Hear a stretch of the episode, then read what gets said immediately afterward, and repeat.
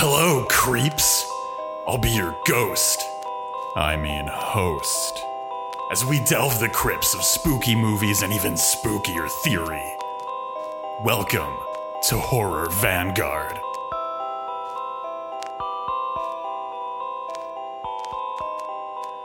Oh, all right. All right. It is November. We are recording. It's wonderful. I certainly don't feel trapped alive. How are you feeling today, John? Uh I I also I also don't feel like any pun that we can shoehorn into this opening. uh sometimes sometimes the big uh a horrifying, rusty, blood-stained claw of life just unexpectedly lifts you out of the abandoned mine shaft. You know, sometimes it's just like that. So this this movie is so personal when you think about it. I, I mean, it absolutely is. It absolutely is. It's my it's my favorite documentary about life in Wisconsin. I mean, I mean, like for for our listeners out there, this is what it's like you, everywhere in Wisconsin, Wisconsin, you know, like like from from Racine all the way up, like it, it is just trapped alive. If, if if you spend more than a year in Wisconsin, you legally have to become one of the characters from Trapped Alive. I, I I've heard this is true. I've heard this is true. This is why I have half mutant uh, cave miner affect because that's what I picked. I think that explains a lot about you. I think that explains a lot about you. Yeah, that makes sense. Um, That's we, good. That's good. I'm, I'm glad it reads. should we should we talk about should we introduce the film that we're talking about so all of this will make sense? We should. We should. Uh, today we are talking about a wonderful little movie called Trapped Alive. Recently got a re-release from Arrow, but this is a somewhat lost 1988 Wisconsin horror movie filmed by Leszek Burzynski. Okay. Yeah. I, what, what, else? What else do you need? What else do you need what to else, know? What, what else, else do you need to know? How, was it lost for a reason? Is it exciting that there's a reissue? Hopefully, all of these answers, answers to all of these questions and more, will be revealed. But first, but first, uh, you know, I don't feel like I could really explain this film. You know, I'm not I'm not a Wisconsinite. I don't have the same I don't have the I don't have the I, I'm gonna need you to lay this out. As a as a as a proud son of Wisconsin, would you would you I don't I don't know if that's a thing. Uh, but would you mind explaining what Trapped Alive is about? I am I am accidentally wearing Packers colors today, so this is this is topical and appropriate. I've been finding myself coming back to the idea of the working class. While it's perhaps too simple to give a textbook definition of class, something does get lost in the transliteration. Working class is a status assigned to those individuals who do not own the means of production and, instead, earn our living through the leasing of our bodies, minds, and souls. However, working class is also a physical and temporal place where one becomes trapped alive. We become enmeshed in the tangles of our class position like we're trying to swim to the surface through the discarded plastic nets of systemically enforced poverty. It becomes hard to even see each other, let alone the surface, through the industrial runoff of the boss's propaganda. Aesthetics come to supersede material analysis, Class becomes an act of branding as Carhartt logos and gendered job titles come to signify class more than the class itself. We lose sight of each other, the working class, as the only class capable of abolishing itself and become doubly mired. Conservative appropriators of working class politics are always telling us to return to the mines. That the real working class belongs in those dark tunnels with lungs full of dust. This is nothing short of language games and propaganda, but maybe we did leave something behind in those minds. Something we can only have in the dark. On May 19th of 1920, the United States saw its largest insurrectionary battle since the Civil War. 6,000 Union miners from West Virginia fought with the mine boss's hired goons from the Baldwin Felts Detective Agency. This was the Battle of Blair Mountain. Despite the historic scale of the Battle of Blair Mountain, you might not have heard about it until now. It barely makes the textbooks and features as a footnote in the hegemonic narratives of our history. These are the moments hidden behind the warp and weft of great man history. May the dust of time not erase from the memory of man. What we left down there in the dark is our history. It's deep within those minds, and the legacy of the working class finds its roots weaving through the earth. Exploited, broken, betrayed, ours is a hidden history. Let us ascend into the darkness and see each other as we are when we discuss Trapped Alive. I'm on the verge of discovering a secret that will lead to immense power. Oh, beautiful, beautiful. Um, well, ha- where else should we start? Where else should we begin, if not with the formalism zone? We Gotta we gotta do our our formalism mining so that We- people yeah, people know we're we're aesthetically appropriate to our class.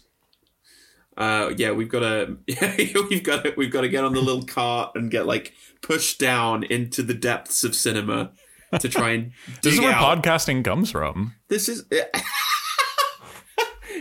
podcasters of course uh you know everyone goes oh it's the miners that are the real working class uh, nobody ever talks about the podcasters do they nobody ever brings them up And this this honestly is a is a is a problem with the with politics as aesthetics. We we we forget we forget about the Battle of SoundCloud Mountain. Zing! Shots fired. Um, shots fired. That doesn't even apply Their Brain. What was that? Um, but I think we should start off by talking about uh, God's own country, one of the most beautiful places on the earth, um, a, a blessed landscape, Wisconsin. mm-hmm Milwaukee, the good land. uh is this the is this the second or third wisconsin horror movie we've done on the show Ooh, I do believe so. We did. Uh, we've done Trapped Alive. We've done Giant Spider Invasion. So I think this is the second. But then again, the most beautiful thing about Wisconsin cinema is that you, you know, like every movie that, that that is touched by the sun, in a way, contains within itself a part of Wisconsin. So who's to say? you know if i was if i was if i was a, a, a kind of more vindictive man i would ask you to justify that statement but because i'm because i'm nice i'm just gonna take it and we're just gonna move on we're just gonna move on Thank, thank you. so I think that I, I think I think it is worth uh, talking about the formal qualities of Wisconsin, right? Like this this was put together by a Wisconsin studio that quickly fumbled. W- Wisconsin did have its own like I hesitate to say booming, but it did have a very active film industry yep and it churned out a, a surprising number of like like Bill Rebane's movies. The Giant Spider Invasion is one of them. Twister's Revenge, the movie about the semi sentient monster truck.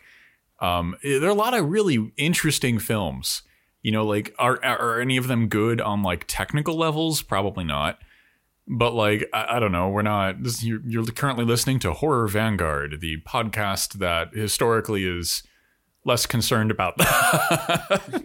absolutely uh i mean i think i think we should point out we should point out that on a technical level the the film is is um uh it's a film it is it's uh, i think the biggest the biggest kind of issue i had with the version that i was watching is that the sound mixing is very weird um Yes. This is so uh, and like I'm not to be one of those guys, but this is one of the movies where if if you really want to watch it, you do have to get that Arrow Video restoration copy.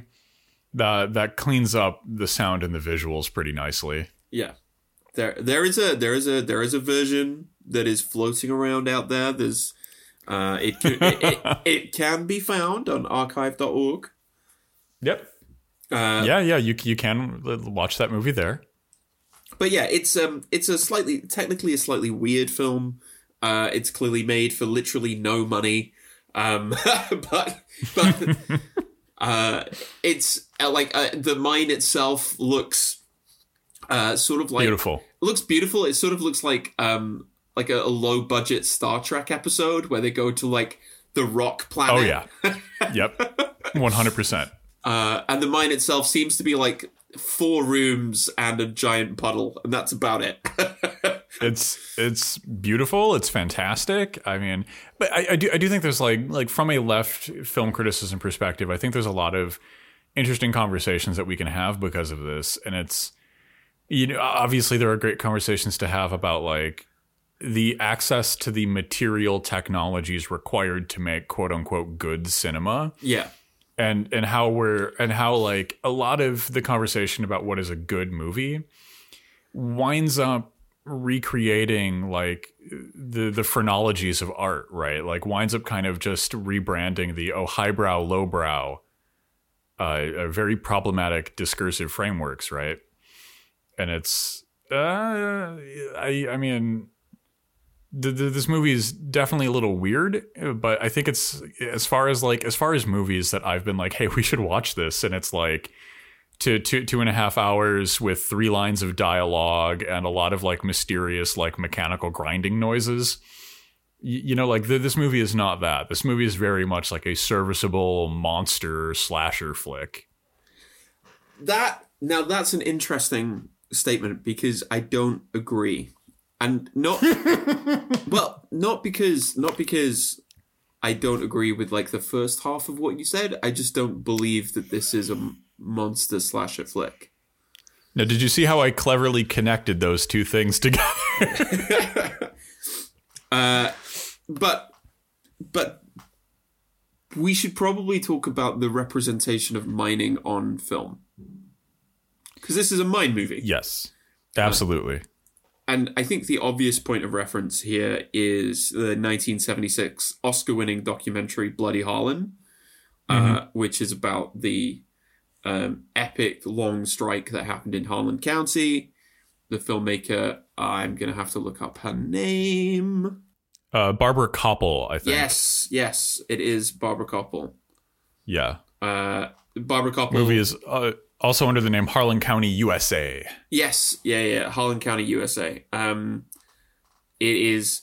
It's a great film. You should absolutely watch it. Barbara Kopple says that the miners saved saved her life, um, and it's really good at explaining the the kind of historicity of mining. So much, so much of mining is completely unobserved, right? And this is true for mines across the coal belt in in uh, so much of the US and in the, UK and in mines mining communities in the US.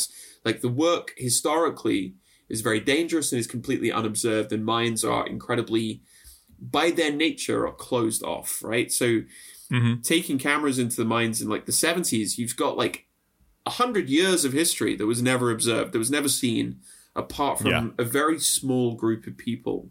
So like I think the representation of mining and the representation of a mine uh, is is super important. And so the other point of reference to this film is probably something like My Bloody Valentine, right? Absolutely. Like this is this is in conversation with My Bloody Valentine, The Descent, a, a lot of these movies about mining mines and caverns. And and the kind of kind of the history of of humans underground, especially as that relates to labor. And I think that this movie is also I, I think it like interestingly intersects with conversations about prison abolition. Oh, You- we you know, will like we will get onto that. We will get onto that. Oh, we we will talk about Mungo, yeah. Um, but but I think like a lot of spaces, and this is this is a lot of what I talked about in the Précis, but like a lot of the condition of being working class is kind of being trapped alive. You know, like especially here in the United States where there's no healthcare coverage at all. Like I know I know so many people that you know they feel like oh why why bother trying to like save up or like you know do do anything like that because one one bad sickness or injury and it's all gone anyway. You know like we're we're very much like class class isn't in of itself a mine. You know it, it isn't in of itself a place where we are trapped because of the labor that we do.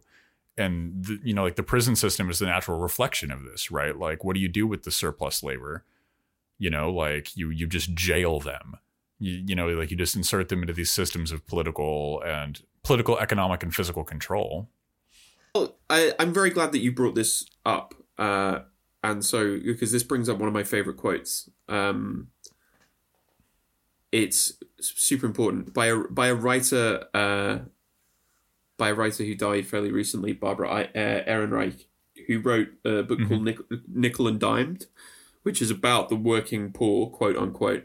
The working poor, as they approvingly as they are approvingly termed, are in fact the major philanthropists of our society. They neglect their own children so the children of others will be cared for. They live in substandard housing so that other homes will be shiny and perfect. They endure privation so that inflation will be low and stock prices will be high. To be a member of the working poor is to be an anonymous donor, a nameless benefactor to everyone else. And it's like you saw this. You saw this when Trump was, uh, you know, talking about opening coal mines back up. It's like him and everyone like him does not give a fuck about mining communities. mm-hmm. Uh, like the the the best the best kind of musical response to that is something like Chat Pile's new album, a band that is Yes, that is yes. literally named after like the toxic runoff that like generations of people in Oklahoma died pulling out of the earth. Mm-hmm. So it's like it's ab- like absolutely yeah you know, I, I, I think the, the representation of mining and mining communities on, on on film is super important, mostly because so much of that work and so much of that way of life is not something that people are kind of willingly ignorant of, but those labor processes themselves are deliberately obfuscated, right? mm-hmm. you we live in systems which are designed to be almost impossible for us to understand without sizable work. So this is what makes me say that this is not this is not a monster movie. Or rather or rather the monster in this film is not what you might initially think it is. oh yeah this is 100% accurate So and i also think it's important oh go on go on so like the point I was going to make is like our slasher killer monster in the mine doesn't r- appear until over an hour into the film. yep The film is a tight 90. It- so for for two thirds of this film, there is no there is no quote unquote monster in the mine, right? Uh, there's no POV stalking shots. There's there is like maybe one or two attempts to set up some foreshadowing, but that and you can go okay, well maybe that's just because the film's not very good. But that's a very cynical way of approaching it. But in fact, like the whole point of this is that the the, the, the monster is the kind of wreckage of history that you've fallen into. I I completely completely agree with that, and like we'll we'll, we'll get on to the monster more in our discussion, our, our- the discussion section of today's lecture. We'll get on to the monster a bit, but I think I think it's also really important to kind of like flag up that this is like low budget horror, Yeah. you know, and that's like because like you know like you're never going to hear about the bladder the battle of blair mountain in a textbook. And if you do it's going to be a footnote or a passing comment about some some workers who were rightfully and justly put down by the hand of the state. You know like like we will never hear our own history but we do get we do get glimpses. We do get attempts at telling these stories that are often smuggled out in outsider art more broadly right? In stuff like low budget horror movies that don't have the kind of financial incentives to to toe the line right? Like you you can put these things back out into the world when you're not like a, a, Dis, a disney movie would have to do a lot of recuperation to tell these stories you know? Yeah, absolutely. And and the, the the Disney movie would be like, "Oh, we used to work in the mine, but we're happy that we don't anymore. And thankfully, a new fac- a new Amazon distribution warehouse has opened in our neighborhood, and we're not allowed to be in the union anymore." or like like the the Disney Battle of Blair Mountain is about a an assistant manager of of the mine who's in love with the boss's daughter who's who's who's the only one who can bring peace to both sides. And it winds up being those violent extremist union organizers that are the unreasonable ones who won't come to the table. Like that that's the disneyfied version of this. But but in trapped alive like like no it's just it's just a bunch of like like like like this is a system. This is a process that just keeps injuring working class people and keeps bringing them to monstrosity um so really i don't i don't think there is a there is a straightforward monster in this. And i have to as we wrap up the formalism zone i i have to say that i think this is maybe my uh maybe my the fa- my favorite christmas movie i've watched all year. This is this is one of the the better like like like like you know like you do oh is die hard a christmas movie? This is literally a christmas movie. We see a christmas party that people are attending and like it is it is 100% that. And like i think that that's also really interesting to to do this all on christmas but to have no like christmas thematics going on it's it's very it's unnecessary and in the background.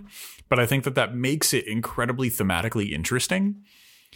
You, you know, like there are all these interesting reads we could do of the fact that this is set around the holidays, right? Like from from winter and mining all, all the way over to like ca- the intersection of capitalism and Christianity and the idea of like gift economies and holidays based on giving. Like there's there's just so much here. Trapped Alive is discursively rich, is what I'm trying to say. Well, would you would you like to conclude our uh, initial shift at the formalism coalface and head deep and head deeper into the discursive mine. Let's let, let's let's do it. Let's let's wrangle let's wrangle these discursive balrogs. Uh, and and and oh, oh, oh no oh oh oh no I've I've accidentally fallen I've fallen into the into the ACAB mine shaft and I can't get out. well, looks like we're gonna have to do some digging. Uh, should we talk about how this how this film feel, feels about about the cops? So, so what I what I will say, and I can't believe I'm going to say this, is that this movie is is an incredibly successful piece of theory fiction. Uh, because there is this. like me, me, me weeping. Ash, you can't just keep calling everything a piece of theory fiction. Ash, I can. Ash I can. pointing at a seagull. Theory fiction. so like when when the when our kind of like bumbling cop gets trapped in the mine with the rest of our characters, right? Like the, the the kind of like bog standard horror approach would have him being the kind of competent hero who maybe has to learn to reluctantly work with the the criminals, right? Or, or, or, or somehow like put them in line, you know, and get everything working. But in this movie, like he is an active hindrance towards the survival of everyone in this mind. Yeah. He gets people killed. And and the only time, like the only time he even becomes like mildly useful is when he's been subordinated and dispossessed of all of his power and armaments by the three people in this movie. Or the, the there there are like two like sorority girls that that are also stuck with them in the mine. They were on their way to a Christmas party and got into the, stuck into all these events. Man is reacquiring his earthly faculties. Hello. Hello. The last the last thing I heard you say was sorority girls. Sorority girls. Uh, one of one of HV's magic phrases. Um, that, that, causes one or both of our internet to drop. yeah, yeah. Whenever we say sorority girls, the internet gets really shaky. but no, like, so like the only time the, that the cop in this movie becomes useful is when he's subordinated and disarmed by the two sorority girls, um, and the, the the kind of like one of the the the survivor of the escaped prisoners, right? And even after that, like he, he, his like leg immediately breaks the second after that further cementing to us the viewer that he is not materially helpful and is in fact a burden that these working people have to carry literally throughout throughout the course of, of the movie right and you know in his character arc ends when he dies but he dies with the woman who is now kind of problematically the new owner of the mine.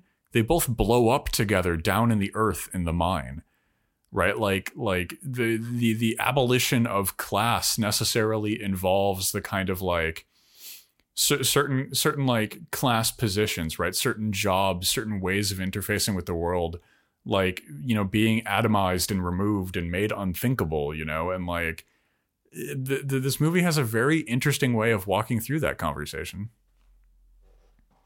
I mean, they they literally have there is literally a, a, a conversation between three characters about the degree to which people who have been incarcerated are still still count as citizens, right? Because because uh, mm-hmm. you know, let's let's just be as clear as possible. The American prison system is not about any sense of justice other than no. vengeance, right? That's what it's for. It's yeah. the revenge. It's the revenge of capital upon uh, upon the bodies and liberties of those who have fallen foul of capital itself, right? That's what it is. Uh, mm-hmm. uh, so, like, and and the really kind of notable thing, again, this probably makes me sound like a very naive and very non-American, but the very notable thing is like, if you're if you've been incarcerated, then that's that doesn't end when you leave when you leave. It doesn't end like you don't get to be free again. You don't get yes. to have like you don't get to you don't get to vote. Uh, i believe in lots of states you don't get access to any kind of like uh, unemployment benefits uh, or like so, social security benefit. So it's like it's so it's so sort of weird. It's the bit of the film that i like the most which is where they have this conversation about like actually who should you trust? And what does it mean to actually have a kind of like uh to take seriously the freedom of someone who used to be in prison? Abs- absolutely. 100% absolutely right and and by, by the ending of the movie too the ending of the movie doesn't a simpler film, right? A film with a, a, a more basic and less refined theoretical approach to these issues would have like so so the the the legend of terrible B horror movies. Cameron Mitchell uh, plays plays the father of one of the sorority girls. Uh, he's he's like the local judge. You know, he's very important in the local uh, you know like jurisdictional system. Jurisdictional. Oh my god.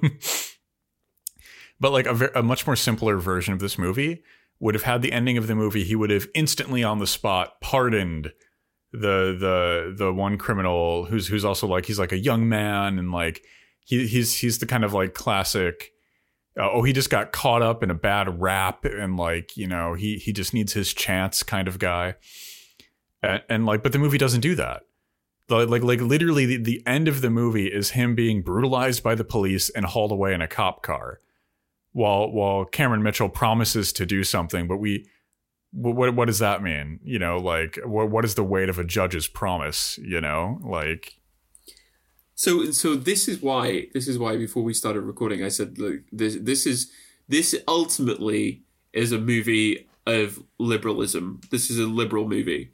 Uh, mm-hmm. uh, it it raises these very interesting questions about the the the agency of ordinary people to like constitute their own social relationships in the point of crisis, right? As soon as the crisis is resolved, like she goes back to her her, her dad, who's the judge, and it's like, "Oh, you will be nice to him," as he's as he's like spread eagled in the snow and handcuffed and like thrown into the back of a van. And it's mm-hmm. like it's like this is this is a film about liberalism, right? Because it, it its idea is like, well, if only we had better police officers when it when for a second it entertained the notion that maybe police officers are not necessary at all. Well, I think I, I think like this is this is where the text becomes much more complicated because I think by this point in the movie, by the end of the film, we are very um close to to Hot Rod, right? Hot Rod is the the kind of the, the name of the like last surviving prisoner, right? Like the guy who gets arrested at the end you know, like we've come to sympathize with him. We've seen how good his character is. You know, like like you know, despite him being on the wrong side of the law, he is on the right side of goodness. And like we're with him. We're rooting for him, like for his survival and his success. And and to see that end, it's very it's very horrific. It's it's very jarring with what the rest of the film is setting up and and to kind of like hear that like hollow promise of the judge, you know, because like the sorority girl who has fallen in love with Hot Rod through the events of the film, like is like, oh, you're gonna you're gonna help him, right? You know, and know, Cameron Mitchell's like, yeah, yeah, yeah, and and like to to hear that kind of like casual dismissal and like it it is very liberal, but I don't know if it's on the side of that liberalism. Well, I I, I, well- you know, I wouldn't I wouldn't say it's pr- a principled left critique or whatever, but I would say it opens the door for us us having different sympathies. I think that's totally true, and I, I, I sort of agree with you up to a point. But I think to get past the uh, kind of liberalism of the text, you have to sort of read it against itself, because just by because the very act of going, oh, you see, he's a nice man. He's a nice. It's like it's it's still it's still implicitly justifying the, Yes. the violence of the carceral state against anyone who doesn't meet a kind of arbitrary and very prescriptive notion of what niceness means, right? The very this- the very this mechanics of the film, with. Mm-hmm. the very mechanics of the film are invested in a kind of liberal ideology. And you're right. There is there is the possibility of like actual kind of leftist work to go into it. But I do think I do think we have to read the film against itself in order to get there. Yeah, I, I do. I do think some some of that is necessary, and some of that is also inherent to the text. Right? There are no likable cops in this film. They're all kind of monstrous and useless.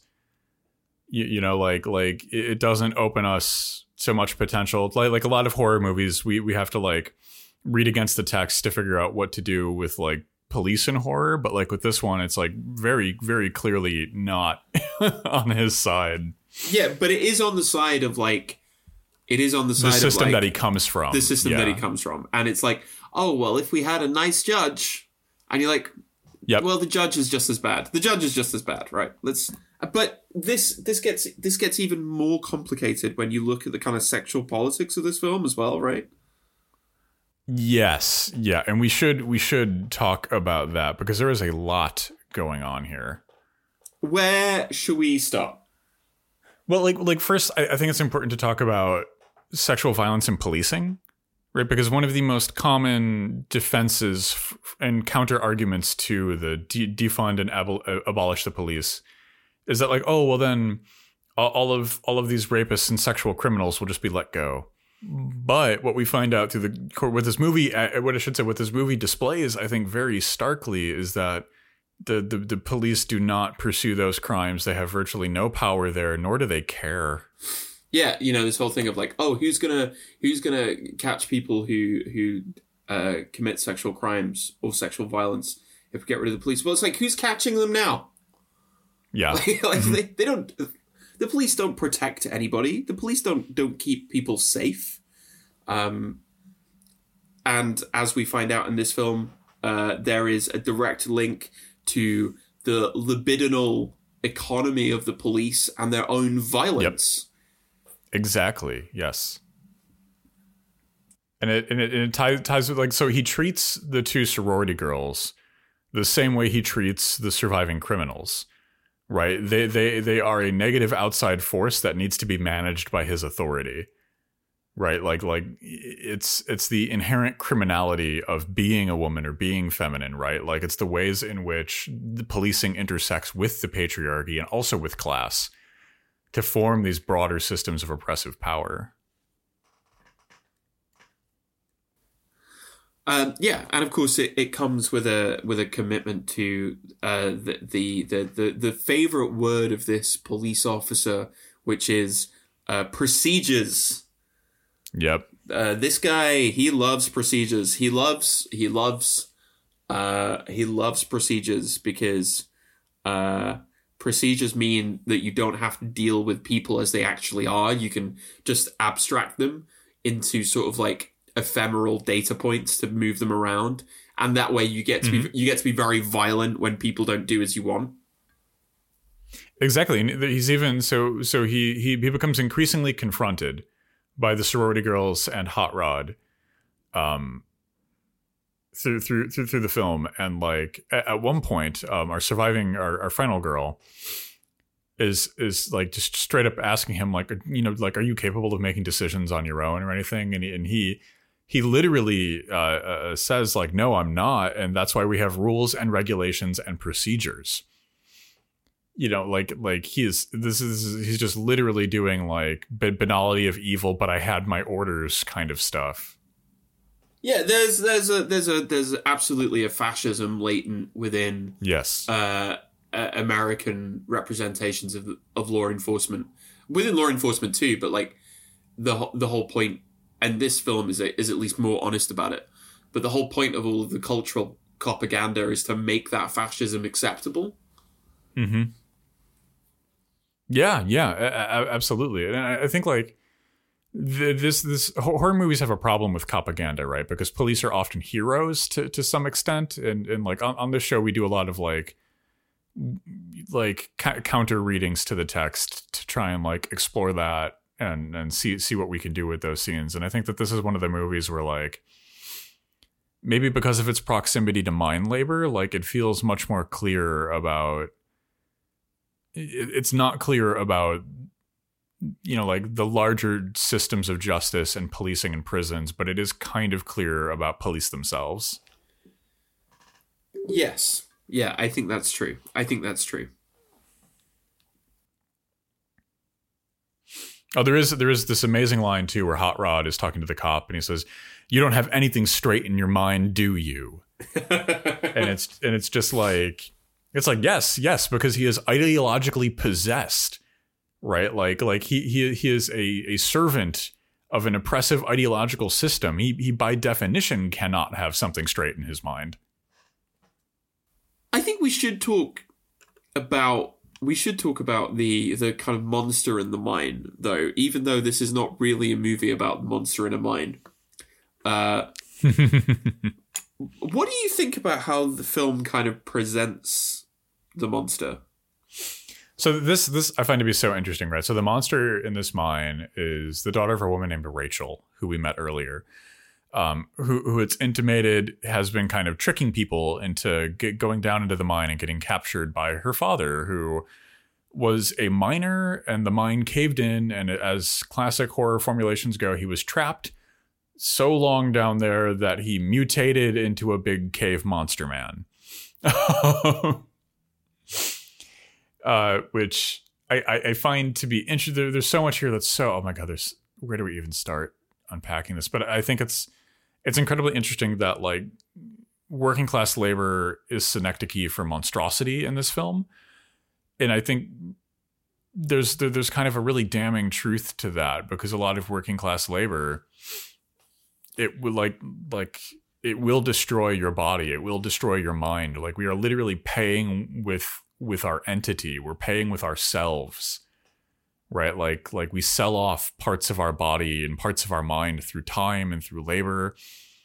And like necessarily we walk out of that damaged. We walk out of that changed and not always for the better. But the thing is, the thing is, uh, there are a couple of things about it which I think are interesting, right? So, I agree with you absolutely, um, but also I think the reaction of all of the people who the the survivors in the mine, um, their reactions are so mu- muted and so sort of like, oh, that's that's annoying.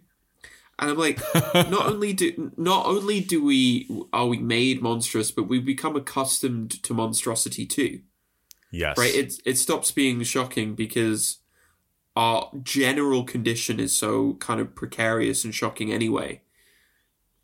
And like th- this monster is is is killed off really relatively quickly and easily oh yeah he's just just randomly dispatched when no longer needed yeah yeah so like In- interestingly, killed by the surviving sorority girl with a pole down the throat. So there's like, there's some interesting psychosexual phallic stuff going on there. well once again carol clover is just proven right as Ne- usual never misses, never wrong. Yeah.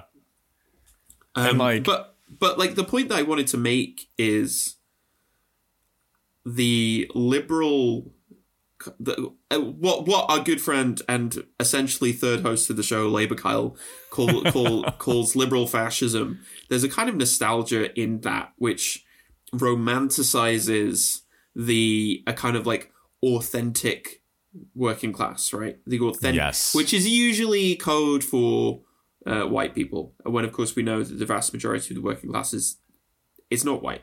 Um, but also that nostalgia does raise the question of actually what what happens to the working class when that labor is used up and discarded, right? What happened to mining communities across the United States and across the UK when mining labor was no longer when when those in power were no longer willing to bargain with working class militancy and working class organized labor. And what happens is, as we've seen, a massive uh, kind of an existential crisis, right? You you there is there is you know I have a friend who's a doctor and who works in a kind of like a very deprived area of the country, and they talk about like it sounds callous, but they talk about what's called shit life syndrome, right? People mm-hmm. people who who whose kind of like uh, communities have this kind of like existential a, a kind of horror to them, and you see it in things like the opioid epidemic, the opioid crisis, like as, as you put bodies which get used up, like made monstrous and then completely hollowed out and are easily kind of like vanished away. So that final that final scene, I think, really struck me as very powerful. Absolutely, and what what I find so something I find really compelling and really interesting because you're absolutely right. And like this is always a side of horror, right? Like like horror is inexorable here. Horror is you know like in, in the Précis, I was talking about like you know like we find ourselves in the dark you know, we are born to this. To to be working class is to be of this darkness. And that's something that we need to kind of grapple with eh, because I think like just like, like the whole Silent Hill franchise is premised on Centralia, Pennsylvania. Yeah. Uh, a, a coal mining town. You, you know, like it, this is horror. Like very un, like underscore that. Put it in italics. Like this is what horror is. And I, I think like you know, like a lot of conservatives love working class aesthetics. They love the working class as an aesthetic formulation because that can defang what the working class actually is, which is the dominant political body in all cultures on the planet. like turn it into something that's useful for them, right? Turn it into this legitimate threat and this legitimate existential problem into uh, a neat little trick that they have. And that's like you know like like you, you hit it on the head it's it's like the working class as whiteness as cis heteronormativity right? Like as as these really just banal cultural signifiers. And this movie kind of walks through that space in a really interesting way. So the mine uh, collapses trapping the father turning him into this kind of uh, mine cave beast.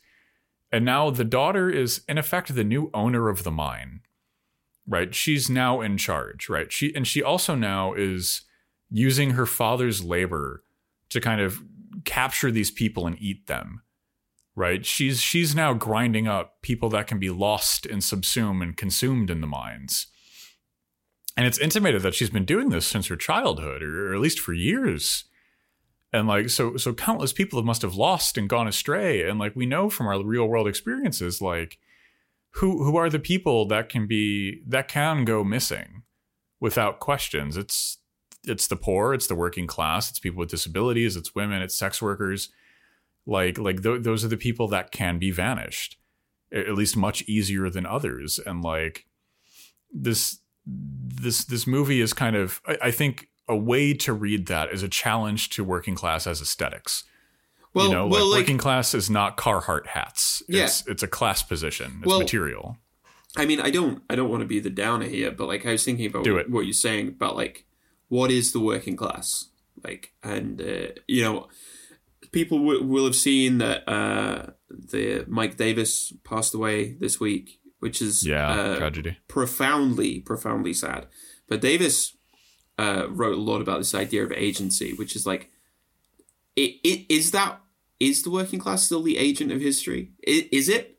Because it hasn't been so far. And in fact that agency has has has not been exercised. It hasn't, you know, they won, right?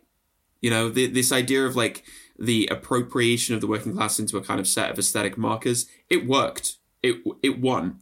Class consciousness in America, particularly, but uh, generally all all over, kind of uh, the the anglophone or or uh, world has never been lower. Um, and so it's like, what is the working class now? The answer that this film gives, and I think the answer that you know someone like Mike Davis would give, is it's fuel. It's Yeah. it's fuel. It's fuel that is turned inward. Um, that's what that's what it is, and that has to be undone because without it, there's no space in which we can rediscover the agency that is exercised through class consciousness. Absolutely. And and this isn't to say that we should discard completely aesthetics as part of the working class, but to recognize that like it's but part part of the work that we're doing is to end the class system entirely, right? Like it's to create a world wherein there is no working class. There is no boss class. The, the the class system is is no longer a factor of the human condition. Yeah, and You you, know, and, like- and and this is this is why this is why the ending of the film really rubs me the wrong way because you have this kind of like exposure of inter-class anta- antagonism, right? The way in which the working class kind of turns inward and is kind of like physically physically kind of turns in on itself. And what happens at the end? A survivor who sees this and who kind of like for- forges an alliance with, you know, the imprisoned, uh, yeah, like runs back to the arms of a judge, and it's like, oh, we were we were so close, we were so close to like going. No, it isn't. It isn't about the individual. It's not about like the tr- the troubled bad boy with a heart of gold. It's about like the the this the. It's it really underscores the difference between kind of like that aestheticized indi- liberal individualism and like what what would it mean for class consciousness to be a thing? Yep. What what would it mean for from the ruins of the abandoned mine of history us to pull out the militancy that um, that kind of lies dormant there? I, I and I completely agree, and I think like this is this is perhaps where my opinion on the end of the film diverges a bit, and it's that th- th- there's a kind of like gothic ambiguity going on at, at, at the end of this film. That's we see we see what happens when you kind of you leave the mine of history, and and you re-enter the normative systems of the world, and like we we don't really know how hard she fights for his liberation after this point. We don't really know what the judge, the father, does. We'll never know. I mean, that, I mean there- to there- lean there's in something grim and horrifically real about that. to to lean into the gothicism of it, right? That he there are there are a few indications of the kind of classic incestuous father trope, which is like Yeah. very oh, very, yeah, very, yeah. uh, like Manfred. sh- she's she's like a she's like an Ann Radcliffe heroine who goes back into her uncle's creepy castle. Like Yes. yes. And that, that that's like oh my god that's because there's like there's a scene in the beginning too which speak of like the incestuous gothic readings we could do of this film. When she leaves she's she's at like a her father's kind of like Christmas holiday party and she's leaving to go spend time with her friends and she she kisses her father on the lips which might have been because it was Cameron Mitchell and uh, but like that's a little a little odd a little like like she she is 100% like you know because like the gothic is such a subterranean genre too. There, there were so many catacombs and crypts and mausoleums and underground passages and secrets and these kind of things hidden in the earth. And and in a way she she's kind of like a grim example of like because she's in like this kind of weird class position right? Like as as the daughter of the local judge who's who was forced down into the mines um by circumstance you know which is interesting in and of itself. But but here in the end of the film i think like the, the this this movie is for for me like really interesting but also an incredible downer. Like this is downer cinema. You know like if you like movies that have like really kind of like harsh depressive tones like for me that was like my viewing experience of this because like we for one brief moment in the darkness of the mines encounter each other as as people like like we, we have we have a man who is incarcerated and a member of the working class and and a woman who who, who faces gender depression connecting with each other seeing seeing the sinew that binds them and then the the horrible light of dawn washes it all away. I mean, And it's I, oof. I, I I agree with you, right? But the thing that annoys me is like the two of them realize they have agency, and really their time in the in the mine is about the exercise and discovery of, of collective agency. Absolutely. And as soon as, as soon as she gets out, no agency. The agent. It's not even. It's not even that she doesn't try. It's that she doesn't want to try. No, yeah, yeah, and I think like it's it's also a little bit left to us, the viewer, because I agree. Like, is she just a young woman, uh, uh clinging to the arms of her creepy, uh, gothic baron of a father after after the wake of something incredibly traumatic? Does she wake up the next day and and say like like Dad, if you don't free him, I'm leaving? You know, like did does she throw the gauntlet down, or does she wake up the next day and Dad goes, well, he needs he did manhandle that police officer. He does need to learn an important lesson. And she goes, "Oh, well, okay, dad. We we just it's left to us the viewer to kind of make that decision." Right? Like there's something that's been handed back to us by this movie. It's almost as if it's passed us this grim baton. Do you? Do you, do you How's it going over there? Uh, I I mean I I don't I don't disagree. I don't disagree. Mhm. But I think I think this is at at core it's it, it presents its ending in a way that I th- I think I know which way things are gonna go. I and see I will 100% agree with with that. I in my heart I, I want something I want something different and more beautiful and more just for this world. But this is kind of a pessimism of the intellect, optimism of the will moment. Yeah, maybe maybe it's about the necessity of like holding on to that as as a possibility. Um, you, do you have any any final thoughts? Um, the, the only other thing that I think, I mean, like, I shouldn't say the only other thing because there's so many other things that we need that we could touch on in this movie. I think, like, whether or not you find this to be like a quote unquote good horror movie or something that you enjoyed watching, however you define enjoyment, i i even if we if we set that aside for a moment, there is so much to discuss in this film. Um, it's it's like you know like the, my favorite episodes of this show, my favorite movies that we talk about are the ones where at the end of the episode we're both going like there's still so much to talk about here and we just there's just not enough time in the day I mean, I, and i think i would like to oh go on no no no go on go on. oh, i was going to say I, I would like to briefly touch on mongo Yes, yeah yeah. um he he's one of the so there are three prisoners that that uh stage their their daring escape there's face a notorious child murderer hot rod a a like he, he's a driver right he's the guy driving He's- the getaway car yeah, from the bank robbery He's baby driver. That's who he is. yes, he's baby driver. But uh, he he was tragically and accidentally involved in the death of a child, which is which is why he's he's got this harder prison rap than maybe is right for him. Um, and then there's Mongo, and as you can tell by his name, which is a problematic kind of stock character, uh, M- Mongo is very physically intimidating, but cognitively, he's his, his abilities are quite limited um the you know like the the movie doesn't lean into any particular direction whether this is developmental or some kind of mental illness but nevertheless it's a broad kind of ableist trope for all of that. Oh yeah. and i think the the movie